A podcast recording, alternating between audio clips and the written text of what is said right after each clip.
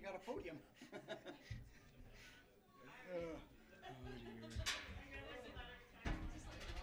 Huh? Yeah. Well, we've had grilled meat, now we're going to grill David. That's how I look at it. Uh, I want to thank you all for coming out, and thank you for the wonderful meal. Uh, just a few things. I need to back up for Ralph. um, remember, set your clocks ahead an hour early tonight. It's daylight savings time. Make sure that's correct. And we'll probably have to vacuum, do a little cleanup downstairs. I know we didn't do any Wednesday, since we're having the meal tonight. Um, before we start with the Q&A, let's open in a word of prayer. Heavenly Father, Lord, we're thankful for this time. We're thankful for David and his willingness, Father, to want to follow your leading, Father, to be our pastor here. I just pray that as a church, Lord, we would know your will and we know it completely, Father. And Lord, we desire to do whatever you want us to do, Father. And Father, just bless this time together. We thank you for all those who put the questions in, prepared the meal, and been praying throughout this time. Lord, we just seek your will and guidance. And I just pray tonight would be a time that will honor you. And Father, just help us, give us direction on what we should do here at your local church. We thank you for your goodness. In Jesus' name, amen. Okay. We've got about 50 questions to go through. They're in three or four different categories. I will be asking the questions, and then David will respond, and then we'll go from there. And if you have any follow-up questions, we'll we'll just see how that goes. So, these first uh, nine questions are personal in nature, just background basically. Um, who are your heroes? Why and who are they? Not Superman, Batman. I mean. Um, I would say that I have a number of people that I look up to. I'm not sure I'd use the terminology heroes as uh, everybody that I look up to are fallen people, but um, I would look up to my grandparents, especially my grandpa Adler. Um, he's had a huge impact on my life, and I just love uh, watching the way he interacts with my grandma. Uh, it's been a great example to me. Um, so that'd be one thing. Uh, I, have enjoyed a lot of my professors as well. Uh, Dr. Dan has had a huge impact on uh, the way I look at pastoral ministry. There would be others as well, but um, we'll, we'll go from there. That's good. Okay, uh, kind combine these two. Is there anything in our church constitution you would dis- disagree with, or anything in there that you would encourage to be changed in the church constitution? Yeah, so I'd be in agreement with the church constitution and I'd be in agreement with the church's doctrinal statement. Uh, one thing that I would be in the, interested in adding would be a church covenant. Um, I know gasps. Um, uh, uh, church covenants tend to be very legalistic almost, uh, so I'd want there to be a slight change in the way the church covenant is approached. But I think there's a benefit to us saying, these are valuable things that a church should agree that we're all going to pursue doing these things. So, not so much like we won't do this, we'll do this, but more uh, principles, I think, would be a good thing. I think there are some things that you can just say, uh, black and white, you know, we're not going to do this, but far more about what we will agree to do instead of we, what we won't do. More about what we're about and not what we're not about. Uh, next question. Uh, what is your personal practice and view on tithing?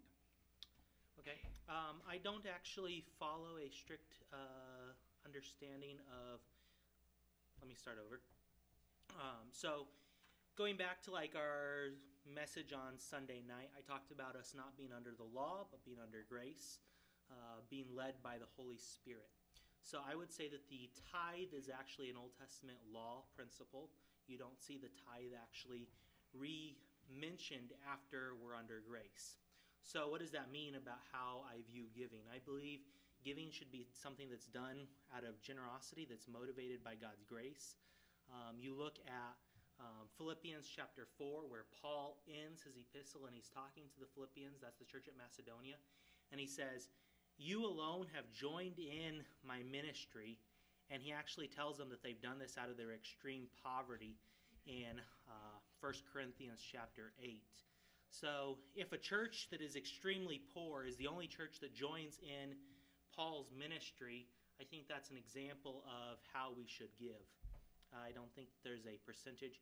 I would say most believers in America today are failing to give sacrificially and generously if they're not giving at 10%. But I think that a lot of believers, if they give at 10%, are not giving sacrificially, they're not giving generously, and so they're not doing enough. Okay, thank you. Um, what are the last five books you have read, and which was the most helpful? Hmm. Five books that I last read.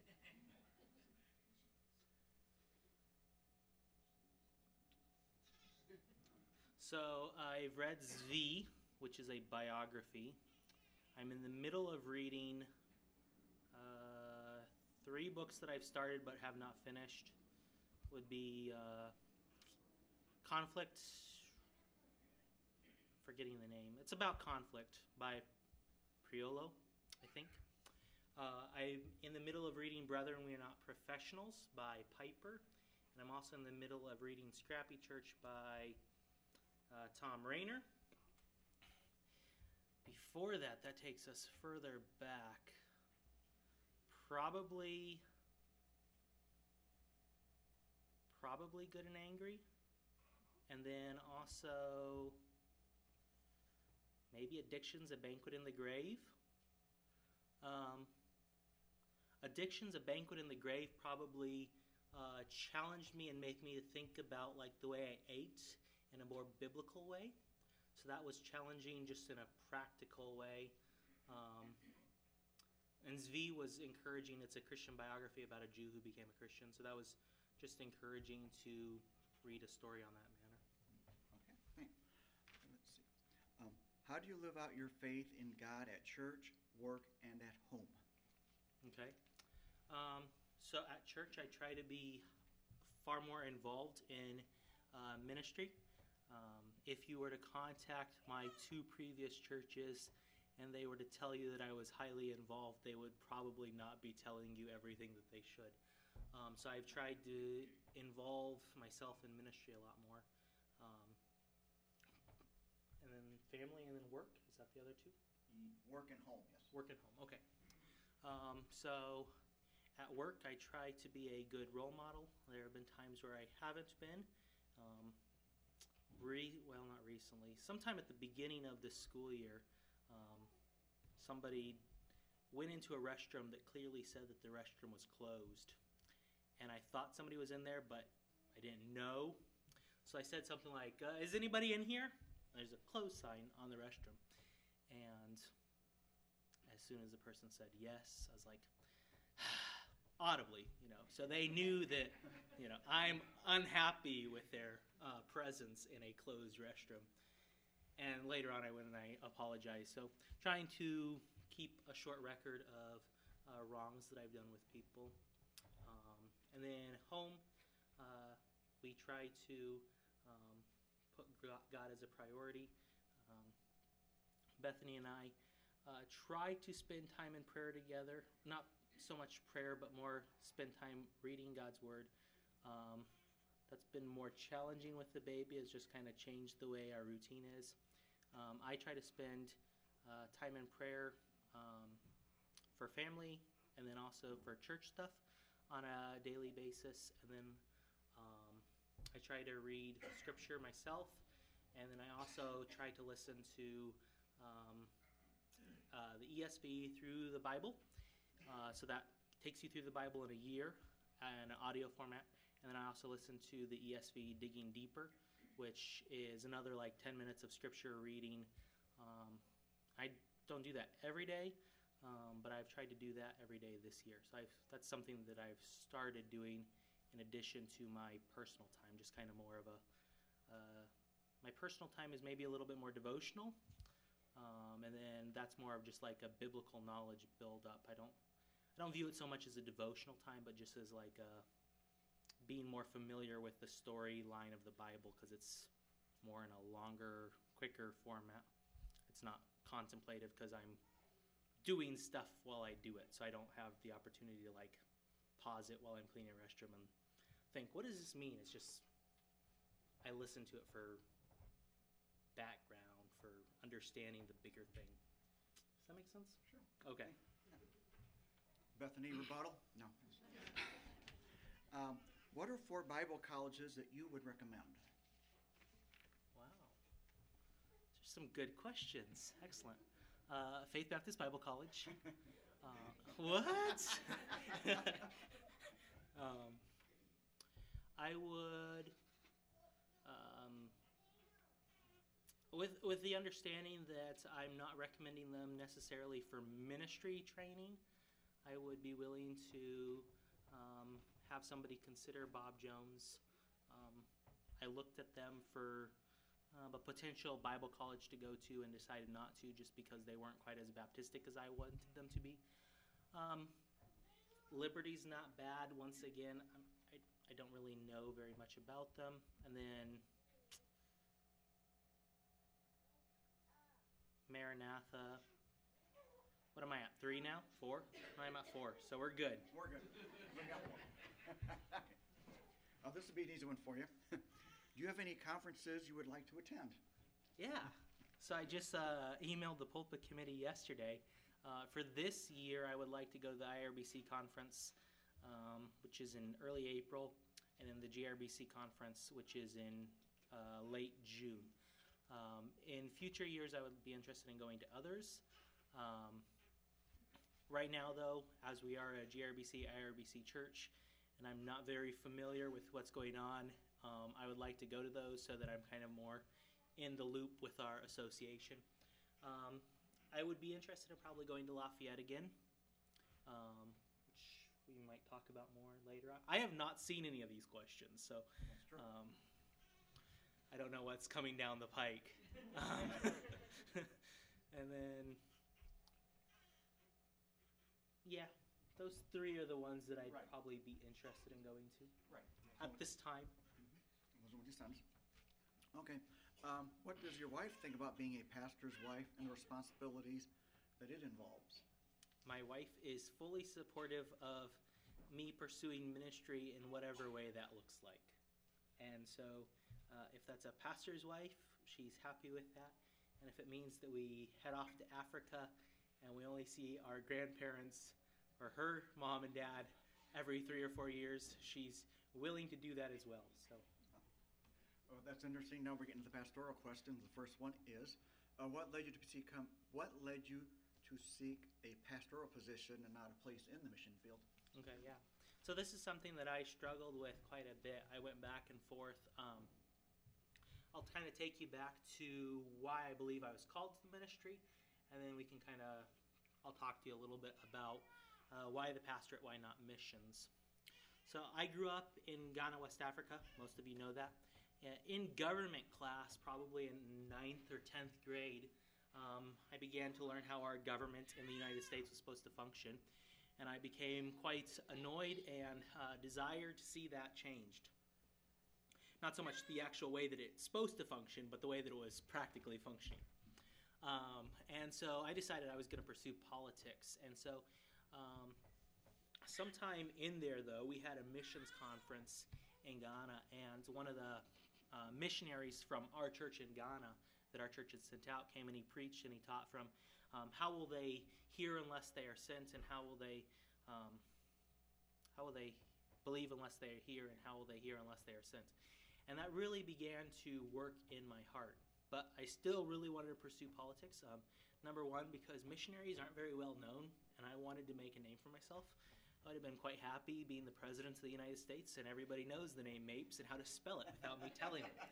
Um, and so I came back to the States in 2009, planning that I was going to go to either Cedarville uh, or BJU and do a pre law degree. And then I was hoping to go to Trinity Evangelical Law School uh, in Illinois and work on my law degree. And then I wanted to settle in the Midwest because I figured, you know, my values are pretty Midwestern. I'm not really from the Midwest, but I kind of know you know, I feel like those people represent me better than like the East Coast or the West Coast. So I'll go there because I can get a name in politics uh, locally and then kind of work my way up. Well, I got a job uh, working at a timber mill and I got a job working for uh, Walmart. And as I began to interact with people, um, one of the guys that started working at the timber mill with me was a younger man than myself. He was probably 18 and I was about 19. And he got a girl pregnant who was a minor. And he didn't go to jail because they didn't decide to actually file charges, but it was just like, wow, you could legislate, like, there's already laws in the books about this. You can't do this, it's statutory rape. Um, and it didn't stop it, it actually still happened. Um, and then there was some people at Walmart that I worked with that were just completely immoral, and it's like, there's no laws telling them that they can't act out those immoral things that they were doing, but what what difference is it if I legislate those laws and then they still go to hell? And God was still working in my heart, reminding me of, you know, how are people going to believe unless someone sent, and how will they believe unless they hear? And so God kept reminding me of that. And pretty soon after um, I started working at RY and I started working at uh, Walmart, I decided, you know what, I really need to go into the ministry. So uh, I was planning at that time to actually go into uh, church planting or uh, pastoring a church in the United States. Uh, really, missions was completely off my radar. I got to college, took a missions class, and began to think more about, you know, well, maybe missions is something that I would be interested in doing. Um, my parents then started thinking that they were probably going to be working in the Bible college in Ghana and I really enjoyed my Bible college experience. I was like, well, maybe that's what I should do. I should go uh, teach in a Bible college in Ghana because I really didn't think a lot of mission fields get to the point where you really need to like let them be independent. So you don't want to continually send American missionaries over there and uh, they're not really independent. They're not led by nationals. So you know, if, if I were to go and work in a Bible college, then I could um, influence that in a more positive, more quick direction towards national leadership. And ultimately, I just didn't feel like that's where God wanted me to spend my life. And so um, I have a burden for Americans, and it appears as if God has opened some doors in that direction. So at this time, uh, that's what I'm pursuing. Having said that, I would be very interested in like short-term type stuff. Uh, in a missions type way, whether it's in Ghana or someplace else. I very much love missions. I am a missionary's kid. So. Yes, you are. Uh, you may have perhaps answer this. Why do you feel called to serve here at Emmanuel specifically? One of the things that I appreciate about Emmanuel and the possibility of working here is, um, in many ways, over the last four and a half years, we've grown to love you, me and my wife. And so uh, we know a lot of you, and it'd be really fun to uh, work with a body of believers that I already know. Whereas um, if I were to go to Washington, another church I've talked to there, or Illinois, or uh, New York State, I don't really know them. So um, that's one of the things that just like building on my four and a half years uh, that I've already been here. I think that there's also quite a bit of potential here. Um, you guys have a really great location, and while there's lots of churches in Des Moines that preach the gospel, there's also lots of people in Des Moines that don't go to a gospel preaching church. So um, I don't think that there's uh, that much competition for the um, thousands of people that are in our neighborhood, and somebody should be reaching them. So I'm already here, and I'd be excited to work here if that's what God wants. Okay, um, combine these two. What do you feel is the primary and secondary responsibilities of a pastor? Yeah, so the primary responsibility, I think, is the preaching, teaching responsibility of a pastor. So if you go to 1 Timothy 5.17, it talks about the elder who rules well, and it says, especially those who labor in preaching and teaching. So I'd say that that's the primary responsibility. Probably the second responsibility is actually prayer. Um, it's probably something that we don't think about very much, um, but I would say that that needs to be highly ranked. When you look at Acts six, um, the apostles say, "Let's get six people to help us in the ministry, so that you guys can minister primarily to the physical needs, and we can dedicate ourselves to." the preaching and to prayer. So those would be two of the things that I think are at least more highly ranked than many of the other things. I'm not sure I'd say that they're the top two. I would lean towards it, but I'm not sure I'm ready to just be like dogmatic. They have to be the top two. Preach and teach, and then prayer. The, Yeah, so preaching and teaching I would see as uh, fairly synonymous in my answer. okay. I would see a distinction in application. So um, on Sunday mornings and Sunday nights, I would consider that my preaching ministry. Um, so if you were here uh, last Sunday, if you're here tomorrow, um, what I do for Sunday AM worship and what I do for Sunday PM worship would be preaching. What I do for Sunday school, what I do for um, Wednesday night, I would consider more of a teaching ministry. Okay. Let's see. What is your vision for Emmanuel Baptist Church and some of the goals you have to accomplish that vision? Okay. So a church is supposed to be a disciple making organism. Okay. So how do we go about making disciples of you? Uh, one of the things that I would um, want to do is to see us be better disciples. And how do we go about doing that? I think a lot of how we go about doing that is uh, through faithfully showing what God's Word says, and then also through uh, I try to do that without really showing you how I do it. I just kind of do it. So I take God's word on Sunday morning, on Sunday night. I open it up and I tell you, this is what God's word says. Uh, when I do more of a teaching ministry, so on Sundays for Sunday school, when I do it on a Wednesday nights, I'm trying to show you and to ask questions that help you lead to how do I pick up my Bible and be a disciple or a disciple myself without having a pastor there who uh, practically tells me this is what God's word says and this is exactly how it applies to your life. And you depend on and lean upon me to uh, be the means by which you grow all the time. So you should be able to open your Bible and read it and go, oh, wow, this word says this, this word says this, that means this. And then this is the result that says that. It's very clear. The words make sense that way. Um, so I think one of the big things that we need to do is we need to learn how to study God's Word better. Um, the other thing I kind of pointed at um, by way of how do we become a disciple making organism is I think that we need to have a higher emphasis on prayer and also a higher emphasis on what we pray for. Um, so if you were here Wednesday night, we did our prayer time a little different. I would like us to see that expanded. Um, so my teaching ministry on Wednesday nights, I envision being shorter, 10, 15, maybe 20 minutes. Corporate time of prayer specifically for the church being a 20, 25 minute increment.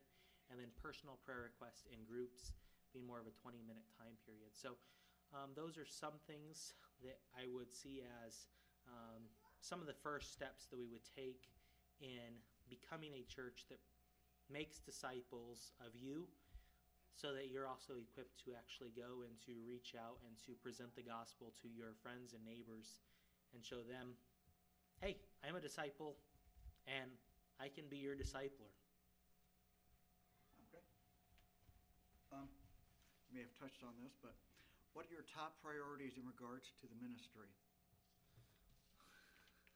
So, um, I would say that my primary responsibilities are preaching, teaching, kind of as a combined idea, though I do see a distinction. We've already talked about that. And I think that the pastor is also spend, supposed to spend a great deal of time in prayer. Um, there are lots of other responsibilities. You have administration, um, and on and on down the list. Um, so a pastor should be involved in lots of different aspects, but the primary things that a pastor is supposed to be, supposed to be involved in are the preaching, teaching, and then the uh, prayer ministry, I think. What do you feel are your main strengths, main strengths and weaknesses as an individual? Uh, as an individual, like personally, or like as an individual that's supposed to be a pastor? Well, you can combine those. That was the next question. that was the next question. So very good. your strengths and weaknesses, individual pastor. Seeing into the future? No, I'm just kidding. Strength or weakness? strength. No, I'm just kidding. Okay. Um, so my weaknesses, um, I would say, in the pastoral ministry, um, I would actually say I'm not a very good preacher. Um, so I don't think that my pulpit presence is. Uh, I'm not. I'm not John MacArthur. I'm not um, anybody super famous. So uh, I would say that that's one of my weaknesses. Um, I feel like I have. On the other side, though, I feel like I do have an ability. So a strength would be I do have an ability to look at Scripture and say this is what it means. I don't feel like I'm the best communicator in a public manner of what that Scripture looks like practically. So there's a slight distinction there. I feel like I, I feel equipped to know what it means. I don't feel like I'm the best person in explaining it publicly. I'm not sure I'm very strong there. So that's something that I'm continuing to work on. Uh, not saying excellent so much. Uh, back when John Mondo was here, he would count how many times I said um, and he would give me updates. so, uh, One. excellent. We have a. Oh, I said excellent too. You're doing fine, David. so, uh, am I supposed to mention multiple strengths and weaknesses or just one of each? I can't remember the question. Top two. How's Top that? two? Top Okay. two. Um, I, I would say that I am fairly good with people, so I like to hang out with people. Um, and another weakness. Oreos. Yeah, I mean, i- if you're talking especially on a personal side, like it's it's very hard to be disciplined. Like if I have Oreos at home, I might not go and consume like a whole row now anymore, but like I'll Oh dear. Uh, but um it's very difficult to be disciplined and not like have 3 every day. So, um, just what am I depending on? What am I going to for um, for relax, for letting off tension after a day of work or after a stressful test or whatever the case may be? Yeah. Okay. Um, you are younger and less ex- and have less experience than others. What would you try to do to make up for that? Yeah. So I would um, kind of piggybacking on who are my heroes. Um, there are people in my life that I would go to um, for help, that I would go to um, to ask questions about, you know, how would you approach this. Um, uh, so my grandpa is one that I would be happy to go to him. Um, he was in the ministry all over the states, mainly working with Native Americans. Um, my dad, I've talked to him uh, a number of times, even in the last uh, couple of months, as I've been talking with this church and seeking advice from him. I've talked to my mom. Um, there's a limit to how far I'd go with this, but I've talked to my sisters. My sisters aren't able to be pastors, but uh, especially my two older sisters, I highly value um, their opinion. I have a high view of them. Um, I have Dr. Dan that I ask questions of. Um, I would at times go to uh, Dan Bungie. Um, I've also started talking a little bit with Jeremy Estrema. Um, so he's offered to be available to ask questions to him. I don't uh, personally know him, so it's something that we're building a relationship, and um, I can go and ask him questions if I have them. So those are some people that I would seek advice from during various situations. Each one of them, I would say, have their own strengths. Um, so there are some questions that I'm not going to go to Joe because I already know what Joe's opinion is, and I know my doctrinal conviction, or I know my uh, practical application is going to be different from his. So I might ask him, but I already kind of know that I have a firm, strong doctrinal conviction, and I'm not going to go that way if he wants to. None of them do this, but if one of them said, you know, you really should use the message when you preach, you know, we're not going to do that, so I'm not going to go ask him what he thinks about that. So, um, various ones have various strengths, and so I'd go to various ones for different questions in various areas. Very, very good. Okay, now we'll get into the preaching portion. Um, would you explain the difference between expository and topical preaching? And what is your preference between those? And how much would you use of each? Okay. So, uh, topical preaching can be and should be expository. Uh, that might shock some of you, um, but a biblical message is always expository. Having said that, um, uh, picking up kind of on the previous question about my youth and inexperience, uh, one of the things that I am concerned about for me personally is if I were to preach primarily topical sermons, that I would go to a text and force a sermon into the text that the text is not intending to teach. Um, so I would view myself primarily, especially at the beginning part of my ministry, um, going through books. Um, so one of the things I would like to do is go through the Gospel of John. I envision that being Sunday mornings um, for the first year or so, maybe a year and a half, maybe two. I'm not sure how long I would take with it. Um, and then in the evenings, doing something in the Old Testament. Uh, there are times where you can do. Some people are shocked that I would open the Old Testament. um, th- there are times where you can and should do various topical messages. Um, so, like a topical message for uh, big holidays where you expect to have extra guests. I might break from a study in the Gospel of John to do a sermon for Easter because maybe my text that I was going to be at for the Gospel of John isn't really a resurrection sermon. It's maybe uh, Jesus making the water into wine in John 3. Um, and the two don't necessarily jive. So there are times that I might break from a uh, textual study through a book to go do something that's special, maybe for Mother's Day, Father's Day. I'm not saying that I would necessarily. Um, it's a question I'm still kind of uh, on the fence about. My immediate thought right now is kind of like um, for Mother's Day and Father's Day, telling stories about uh, mother type figures in my own life and provide an example, like three, five minutes at the beginning of a sermon, honoring women and moms in that way, and then just going into uh, where I would be in a normal week. So I've honored moms, I've honored fathers or whoever it is, but I'm not necessarily breaking and trying to find a text that fits into Mother's Day. Um, so all sermons should be expository. Um, but I would envision my ministry, at least at the beginning, being very uh, textual through books. As I have more experience, I may be more comfortable at times doing more topical. But at least for the first part, probably the first five, maybe ten years, I'd be very much, we're going through a book of the Bible. Okay, and that kind of leads into our next question that we have. If you were to choose one or more series of topics to begin today or in the near future, what do you think that would be as it relates to the needs that we have here at Emmanuel?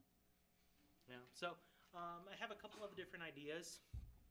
Part of me hesitates to, uh, I've already mentioned morning, Sunday mornings, I'd like to go through the Gospel of John. Um, in part because I'm afraid that too many of us don't really understand how to personally share Jesus with somebody. And the Gospel of John was written so that you may believe and have eternal life. That's what John says at the end of the book. So if I'm afraid that too many of us don't really know how to sit down across from somebody and say, This is how you know Jesus, I want to take us through a book that's purposely trying to say, This is how you believe Jesus. This is why this book was written. So, Sunday mornings, Gospel of John, that's my reason behind it. Um, Sunday nights, I, part of me really wants to start at Genesis. Uh, the other part of me really wants to begin at like uh, Judges. Uh, Judges continually mentions the idea of uh, them doing what was right in their own eyes. And so, kind of emphasizing and pointing us to we need to do what God wants us to do as a church. So, um, those are two ideas that are kind of bouncing around in my mind for evenings. I'm not sure where I'd settle, but Okay, very good. Uh, where are we from the pulpit, how do you address the church when asking people to come forward if they desire to accept Christ as their personal Savior, I guess maybe the question is, do you have like an altar call at Okay, the end yeah. your services? So, um, my view on this would be heavily influenced by uh, Dr. Tillotson, the president at Faith Baptist Bible College and Theological Seminary. Uh, what he does is he uh, makes an invitation, and then if somebody wants to, they approach him at the end of the service when he's shaking hands, and then he meets them at their house and shares with them the gospel. So if God really wants them to get saved, they're probably not going to die, or not probably, they won't die in the next uh, day and a half before I get to their house. Um, that way, you're not having as many emotional decisions. Um, with you know, an emotional thing has happened in their life, they come up forward, but at the same time, you're not just leaving it to them in the pews to make the decision, and there's no one talking through the subject with them. So, making a plea, because the gospel is something that we're supposed to plead with people to receive, but then not expecting necessarily a decision right then, setting a decision date down the road so that they have time to think about it, and then I can sit down with them one on one and actually have time to talk with them in a personal way. Um, how do you feel about notes? Using, we've used them in the past, we used them last Sunday, uh, we use them in the future? Yeah, so right now my view is I would use them. Uh, there is uh, a good argument. I'm not saying I'm not there yet. I'm still using notes. Uh, but there is a solid argument for the idea that uh, notes can be entertainment. And so I don't want you to come to church for entertainment uh, purposes. And so um, you may have noticed I tried to tone down my PowerPoint. Uh, it used to be like when I did Ecclesiastes, I tried to find pictures that maybe went with stuff. I've tried to cut back on that, in part because I don't want it to be something that's entertaining. It shouldn't detract from the actual message of God's Word. So, um, having said that, I still like the idea of having notes, um, but I also see the danger that they can present as entertainment and detract from God's Word. So. Okay, now we're getting to the section uh, we've labeled the church fundamentals. What do you think is the greatest danger to the local church, and what can you do to fix it or avoid the, the greatest danger to the local church? Hmm.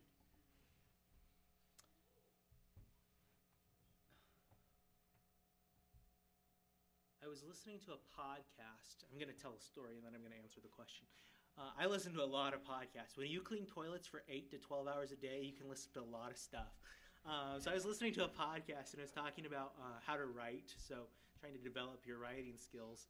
And one of the um, things that they said was, uh, as much as possible, don't do hot takes, which is kind of like, you know, something's a big topic or a big question in culture, and you just kind of write something without really thinking about it for a long time and just answering. So, uh, having said that, this is kind of a hot take. Um, I didn't get these questions ahead of time, so I'm kind of answering um, without really thinking about it in much depth.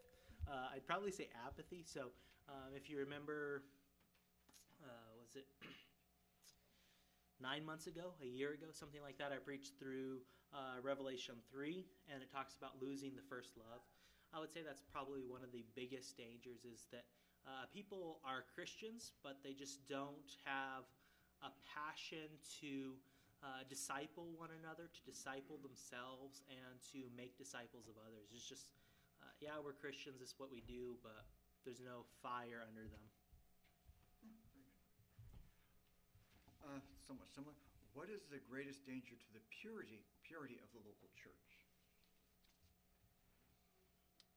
Uh, the greatest danger, I'd say, to the purity of a local church is allowing um, known sin to just go unchecked. So, um, a failure to follow the process of church discipline. And having said that, I think church discipline. Um, maybe a better name for it is actually church restoration. Um, so that the goal isn't so much just that we're disciplining you and you put the little kid in the corner and they stay there, but rather the goal of church discipline or church restoration is that we would restore that erring brother, not put him in a corner and leave him there, but that we as a church would come around him and um, seek to help him or her um, through whatever sin is in their life. So if a church doesn't do that right, um, or fails to do it, very quickly uh, we're all in sin and we're quite content and happy with ourselves. Okay. Uh, what are some of the most important ideas and practices that help cultivate health in a local church? So um, you need to have a church that is following God's word. So um, how a pastor gets up every week and explains God's word. Um, however, you preach, as long as you're preaching expository sermons. So uh, you could have a pastor who preaches topically. Another one of the concerns with topical sermons is um, I can get on a hobby horse that I want to address and only address that. So I could uh, get up every Sunday and simply only address uh, baptism and just hammer home. You know, you need to be baptized by immersion. Uh, one of the things we teased my professor about one time I preached her some I preached a sermon and uh, I said baptism does not save and my professor said you can never say that enough and I said so if I got up in a sermon and I just said for the whole sermon baptism cannot save would I have said it too much and he goes probably not um, you you can um, say something too much so uh, solid preaching prayer are um, very clear other things I'm hesitant to say at this time there's a clear like if you do step one, step two, step three, step four, um, you're automatically going to have a healthy church. Um, seems to me the primary things that Scripture emphasizes are the prayer and the teaching ministry. Um, not only of the pastor, the pastor is supposed to equip the saints for the work, um, but the whole congregation. So I think those are the primary things. There are secondary things, but I would say that your primary attributes to leading to a healthy church are your prayer and teaching ministry. Or preaching. Preaching, teaching. I'm using them interchangeable, but I understand they're not interchangeable. So, just stay in your seats. okay, thank you. Um, how do churches grow according to the Bible?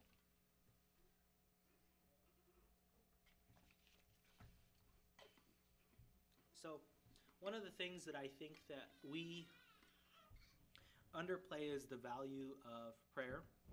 Um, I think the other thing is uh, we undervalue in our society way too much the value of uh, personal friendships. So, um, the chance of me seeing a Facebook post that you post, and through that realizing my uh, depravity and realizing my sinfulness and the fact that I need to turn to Christ and uh, accepting Christ, and then as a result, the next day walking into Emmanuel Baptist Church, not very high. Okay, uh, so we, we underplay the value of um, friendships. The other thing that I think we undervalue way too much, and it depends on where you work, how much you can practically live this out and actually talk about it is is work. I mean, um, we're awake for what 16, 17, 18. If you're like my professor, he says if you get more than five hours of sleep, you got five hours. If you get 10 hours of sleep, you got five hours too many. So, assuming you're Dr. Hartog the second, 19 hours a day, um, and if you go and you work a professional type job, most people work 50 to 60 hours a week. Uh, not so professional jobs are 40 hours a week. Uh, but if you're like a lawyer or something like that, a lot of people work 50, 60 hours a week. A huge percentage of our time is at work. And I think all too often there's a disconnect between um, my faith at home. So, all too often our preaching application is driven towards uh, what does this look like in your home? What does this look like uh, between your husband and your wife? What does this look like between your kids? And I'm not saying those are bad things. Those are very good things. We should keep doing those. But uh, look around you. How many people sitting next to you, either within the last 10 years, um, weren't married or um, aren't married or they don't have kids, but they maybe still work.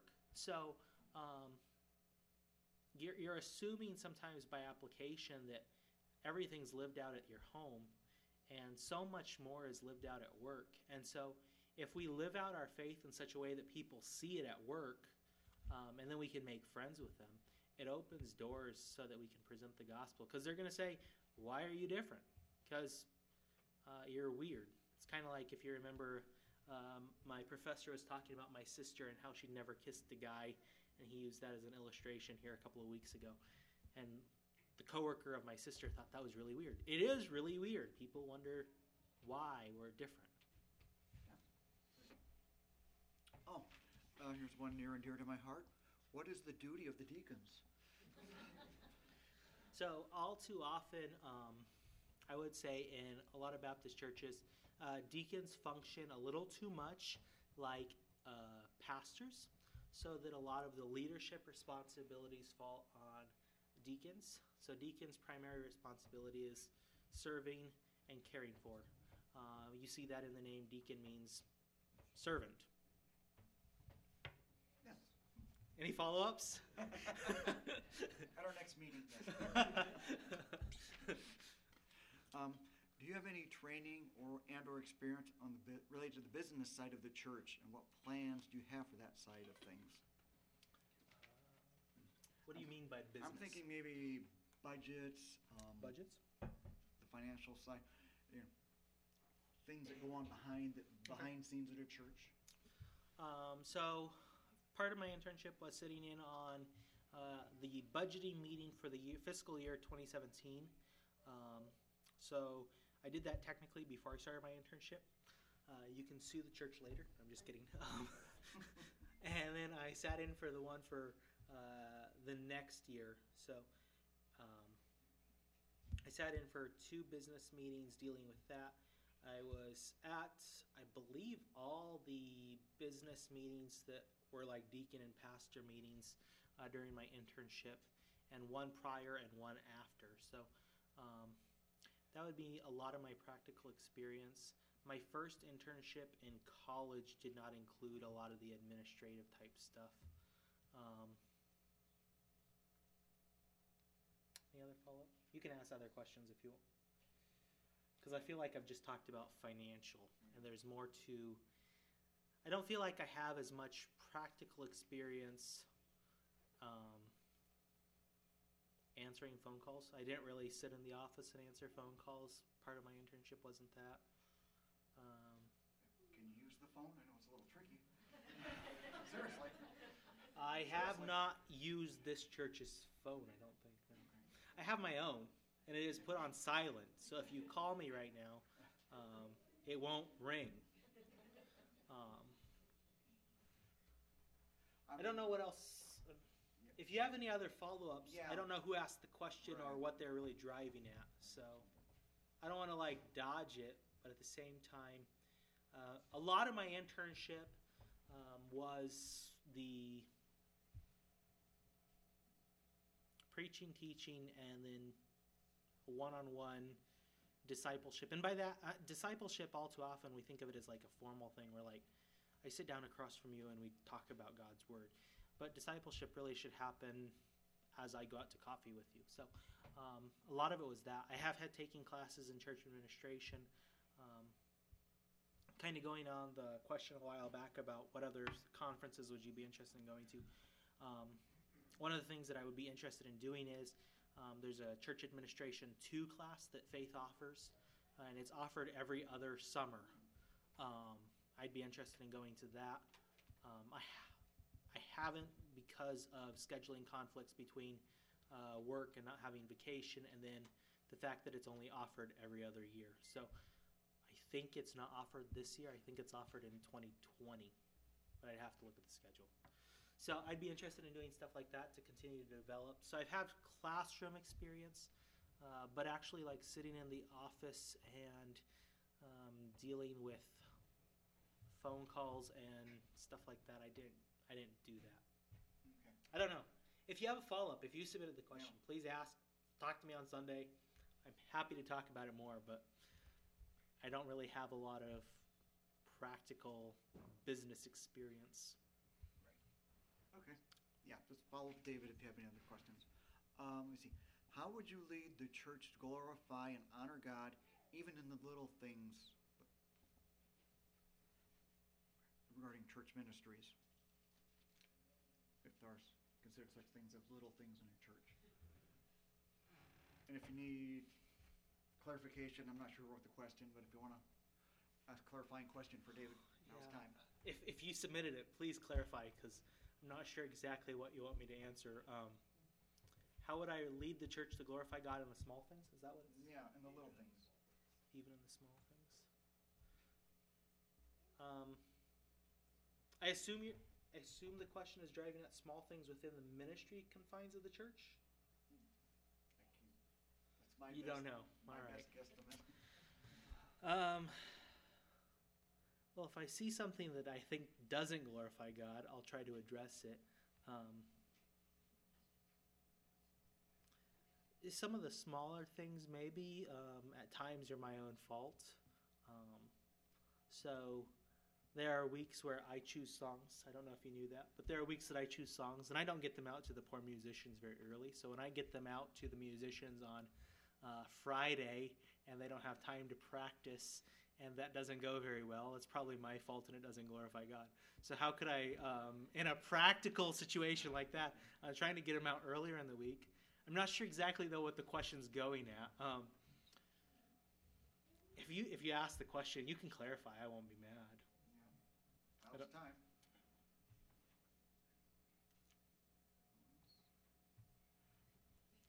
i hope i answered. I don't know Okay. Uh, well, see how, kind of like we have with this one, um, might needs a little clarification too. How would you address questions of faith, commitment, and giving being progressive as a church and not regressive in regards to growth with a building program? Okay.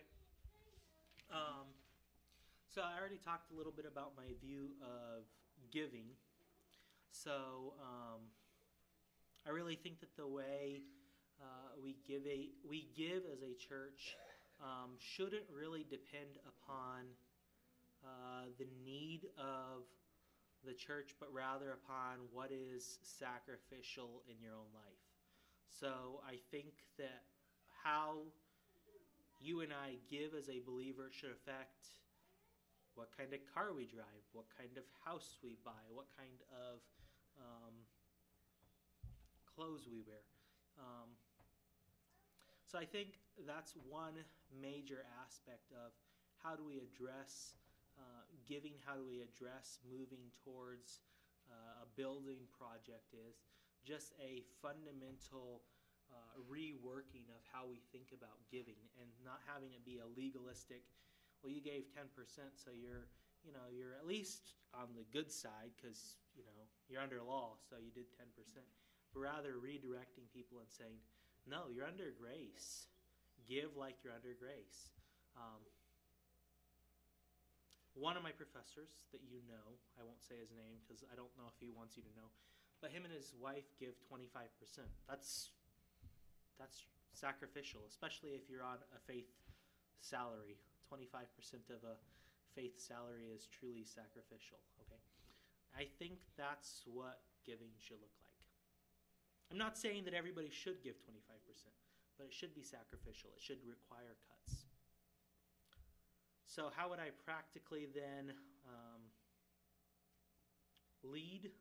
Um, if there's an, a, a viable seeable need. So, um, most church growth experts say that um, if you want to keep a building um, filled but not have people think that there's not space for them, is once you get to the 80% mark of seating being filled, um, you either need to um, somehow provide more seating or go to two services.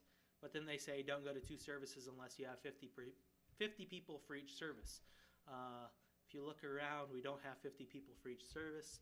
So um, it, it kind of puts us in a hard place by way of building unless you actually have the finances to do it.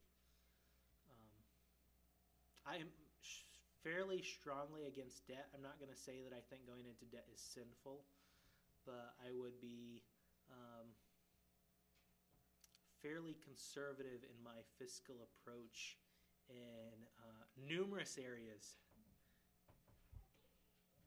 Clarifying questions?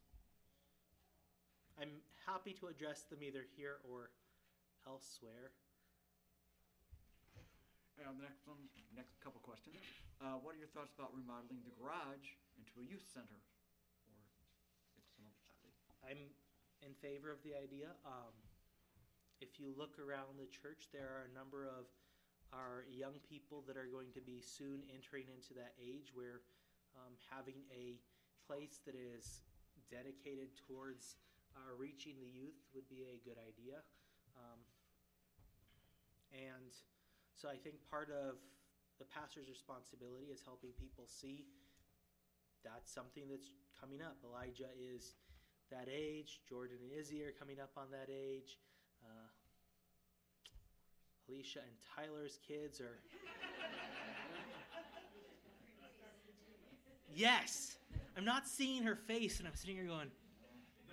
And, and the sad thing is, Grace is the name of my sister. So I think this is getting recorded, so this is really bad. I'm going to stop before I'm in more trouble. Um, yeah.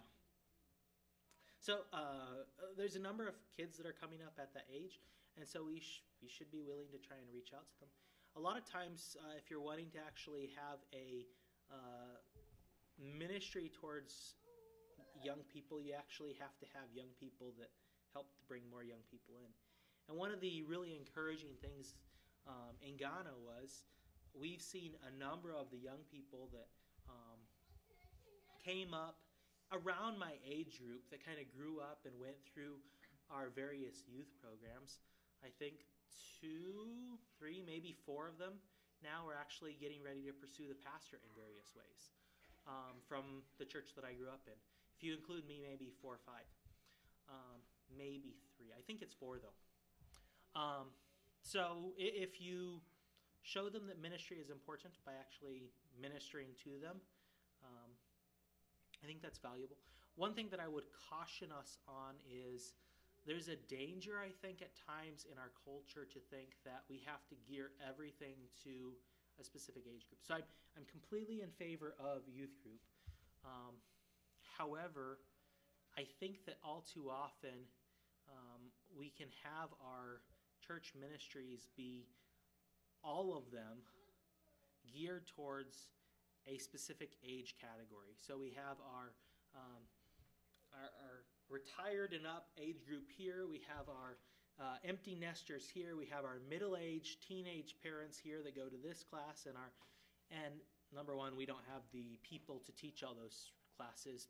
But even if we did, I would not be in favor of it because the church is supposed to be a body. So uh, you should be willing as a teenager to learn from uh, somebody your parents' age or from somebody who is uh, your great grandparents' age.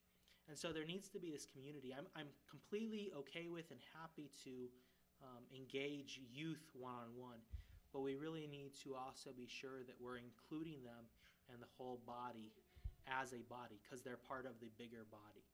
So, yes, youth group is good, it's important, but we don't want to forget that they're also part of the body of Christ. And so, what does that practically look like? It looks like them being involved in regular ministry of the church as well as a more pointed, focused ministry to them. Um, okay, One last question about building projects, I guess. What are your thoughts about a building program to expand the auditorium with a kitchen and a multi-purpose area? Okay.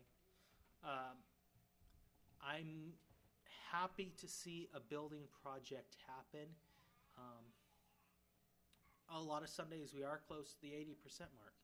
Um, so the chances of numerical growth happening in the church that will lead to um, us either being able to do two services um, or uh, for us to be able to grow and then financially just pay for a new building are not very high. And the chances of me uh, leading us to borrow $2 million to build an auditorium that seats 150 are not very high. Um, I remember in my church planting class, we were assigned a similar situation. You're a church planter and you have a church auditorium that seats 50, and your church plant grows to the place where you have like 200 people attending.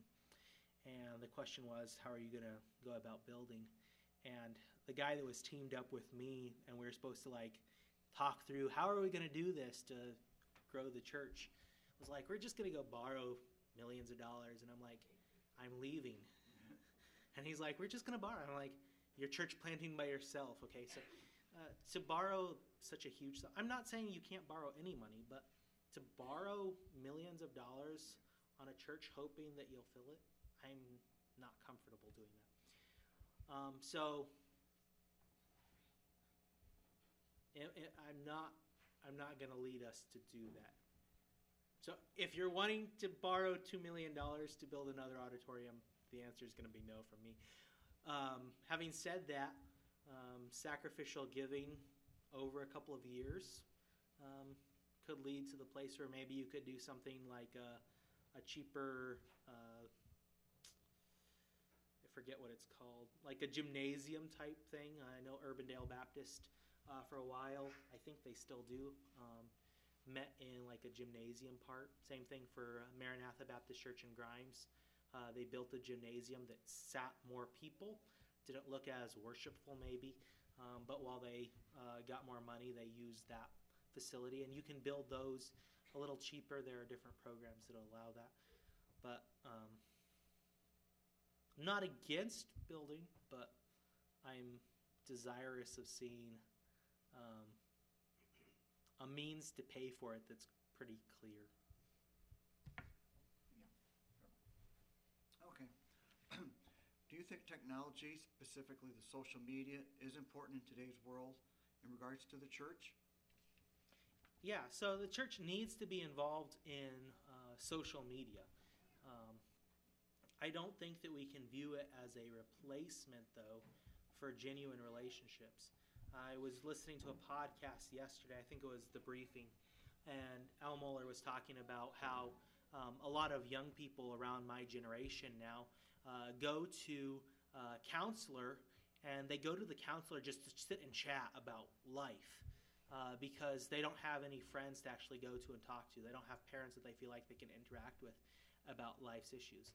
Um, so if we're living in a generation, and this is probably more on the east and the west coast, so more than the Midwest, but if we're living in a, a culture where people go to a counselor in order to um, have somebody to talk to, by putting out something on social media isn't going to bring them into the church. You're going to have to actually step out and make relationships one on one with them where they're willing to talk to you about life's big issues. And a lot of times, uh, once you actually start talking to somebody, it doesn't take that long before they start telling you their problems. Like, you sit and talk with somebody for 30 minutes, they're probably going to tell you their life problems. I mean, last Sunday night I mentioned that our neighbor's son died. Had not met my neighbor's, uh, the neighbor, the mom of the child. I literally was carrying Anastasia in from the car, and she stopped me and told me, did you hear on Thursday us crying? That was my son that died. That's all it took. She saw the baby, and it reminded her of her own kid. So, um, being able to build on just relationships. But you do need to be involved in social media. I think one of the things also that we need to do as a church, if, you, if you're going to have a big social media presence, um, the church needs to interact with it. So, if um, if you know how social media works, um, like some of you know this, some of you don't know this, but when you get on Facebook, there's two different ways to look at the news feed. What are they? Most recent and top stories. Okay? So if you just go to Facebook and you just go, sometimes it'll take you to top stories. And so the to- stories come to you in random increments. And it's based on how many people like them and how many people comment on them. And that's what stories you see. If you hit most recent, then you see the most recently thing posted. And then you go all the way through the next 24 hours and you get to yesterday and you're like, phew, there you went an hour and a half of my life. Um, so if you're to, if the church is to have a Facebook account, you need to interact with the church's Facebook account so that your friends see that it's being interacted with. Um, or else you're not to see it. The other thing that I've um, listened to on a podcast recently was um, an interesting idea that I really like the idea of is having two different social media presences for the church. So having a uh, Emmanuel Baptist Church uh, Facebook group and an Emmanuel Baptist Church site. So the group is only allowed members are allowed access to. So if we have a fellowship at my home, I can put my address on there, and only people that are in this group can see the address of my house. So it's not like I'm putting this your address out so everybody in the world that's on Facebook can see your home's address. It's only the people in this group. And then the other thing is more for reaching out. So uh, posting verses on there, posting uh, quotes, posting um, links to sermon and things like that that you can share. They kind of get the name of the church out in that way. So having two different social media presences with two different distinct purposes for each. Um, The next question was kind of in regards to, that. I think you pretty much answered it. How would you address social media for the church? Facebook, online, sermon, videos, et cetera? I think you pretty much answered. Um, Facebook Live is an interesting idea. Oh. Uh, part of me is kind of scared about the idea of my sermons being live. As um, I mentioned earlier, I don't think that uh, my pulpit presence is the best. Uh, um, a little too many ums and excellence. How's that for a response? Um, sometimes I put my hands in my pocket too much. My professor said get some paper clip or not paper clips, some safety pins and pin my pants so I don't do that as much. I haven't done it yet, but uh, so bad that my professor said do it. Um, um, yeah. So, um, I know it's going downhill. I would be interested in doing stuff like that. I think that you need to make sure that you are willing, number one, to invest in a high quality camera if you're going to do it. Um, it also, I think, is nice for days where uh, you have snow days. It's nice to be able to broadcast a sermon. You can share it, you can like it, you can comment on it. Uh, and it also is just a nice way to show your friends this is what goes on at our church. Because a lot of people that you invite to your church are not going to come to your church uh, without listening to a sermon. Like, I'm not going to go to your church unless I listen to your pastor's sermon. So, in some way, you need to have audio, and video is also a very nice feature to add. But you need to have the quality equipment to do it. So, you don't want to have a, a bad camera that you're broadcasting the church's stuff with. If you're going to do it, you need to actually invest in uh, a number of a couple hundred dollar camera. I don't know what that is. I have not looked at cameras to do live feed with, but you would need to plan on some expenses that way, and you would need to have Wi-Fi at the church so that you can do it. So, Facebook Live is something that I'd be interested in. Okay. Brave new world out there. Uh, Okay, uh, more long, more questions, listen to review. Um, what are your thoughts on apps on cell phones and computer sites that further the study of God's words and in relation to people instead of having their Bibles, they turn on their computers or their cell phones at work or your Okay. church? Uh, I have no problem with uh, digital Bibles in church. Um, I'm not sure what the question's driving at, so I'm gonna I'm gonna tell you my personal opinion on um, some of the stuff, and maybe I'm completely in left field, and if so, you know my opinion, and you have it for extra. Um, as far as me recommending a lot of resources that are I'm, I'm hesitant to even name them because then you'll be like, oh, what's that one? Uh, but there are a number of uh, blogs and such that provide uh, biblical insight on various topics of Christian living. And a lot of them have very good stuff to offer. I don't personally share a lot of them on Facebook uh, just because a lot of them also are going to have other doctrinal influences that I'm going to disagree with at times. So if I share it on my public platform to you or through the church's platform, it almost seems like there's uh, endorsements of that website or that app. Um, And so I don't want you to be listening to an app that, you know, maybe on 99 points of doctrine I'm in complete agreement with them, but then they have one point that I'm in disagreement with them. So, by way of digital Bibles, I'm completely fine with. Um, but I'm probably not going to do much by way of recommending other sources for study without providing a critique. One of the things that I'm kind of bouncing around in my head, I'm not sure if I'll do it or not. Uh, back when I attended Emmanuel or Ankeny Baptist Church in Ankeny, um, on the back of the bulletin every week, the pastor had a the pastor's page. So he just kind of write like a short essay about various things. Sometimes it'd be devotional. Sometimes it'd be uh, this is where we're going as a church, or this I went to this meeting and this was kind of the big themes of the meeting, or just a way for him to communicate, but not in a formal way from the pulpit. So you just read the back of the bulletin and you knew what pastor was thinking that week. Um, but it'd be nice in ways to be able to recommend resources that way. But once again, there are very few resources that I am comfortable with a blanket recommendation to a congregation because there are not many resources that are put out by uh, people that are of my exact stripe and color within Christendom. So there's going to be slight disagreements and I don't want you uh, hearing those or seeing or reading those and then not knowing that I disagree with them, and then I have a problem that I don't know I have. Uh, does that make sense? It's kind of a it's a tricky question. You have a follow up? Go ahead. Okay. I could come anoint your head. It's water. It's a little too close to sprinkle baptism, huh?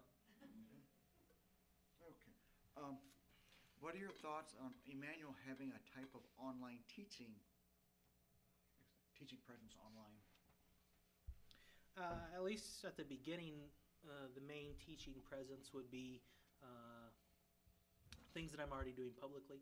Uh, for me, right now, when I prepare a Sunday morning sermon, um, I'm normally looking at 10 to 15 hours. Sunday night, same thing.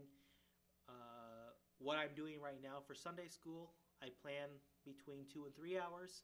Wednesday night was also between two and three hours.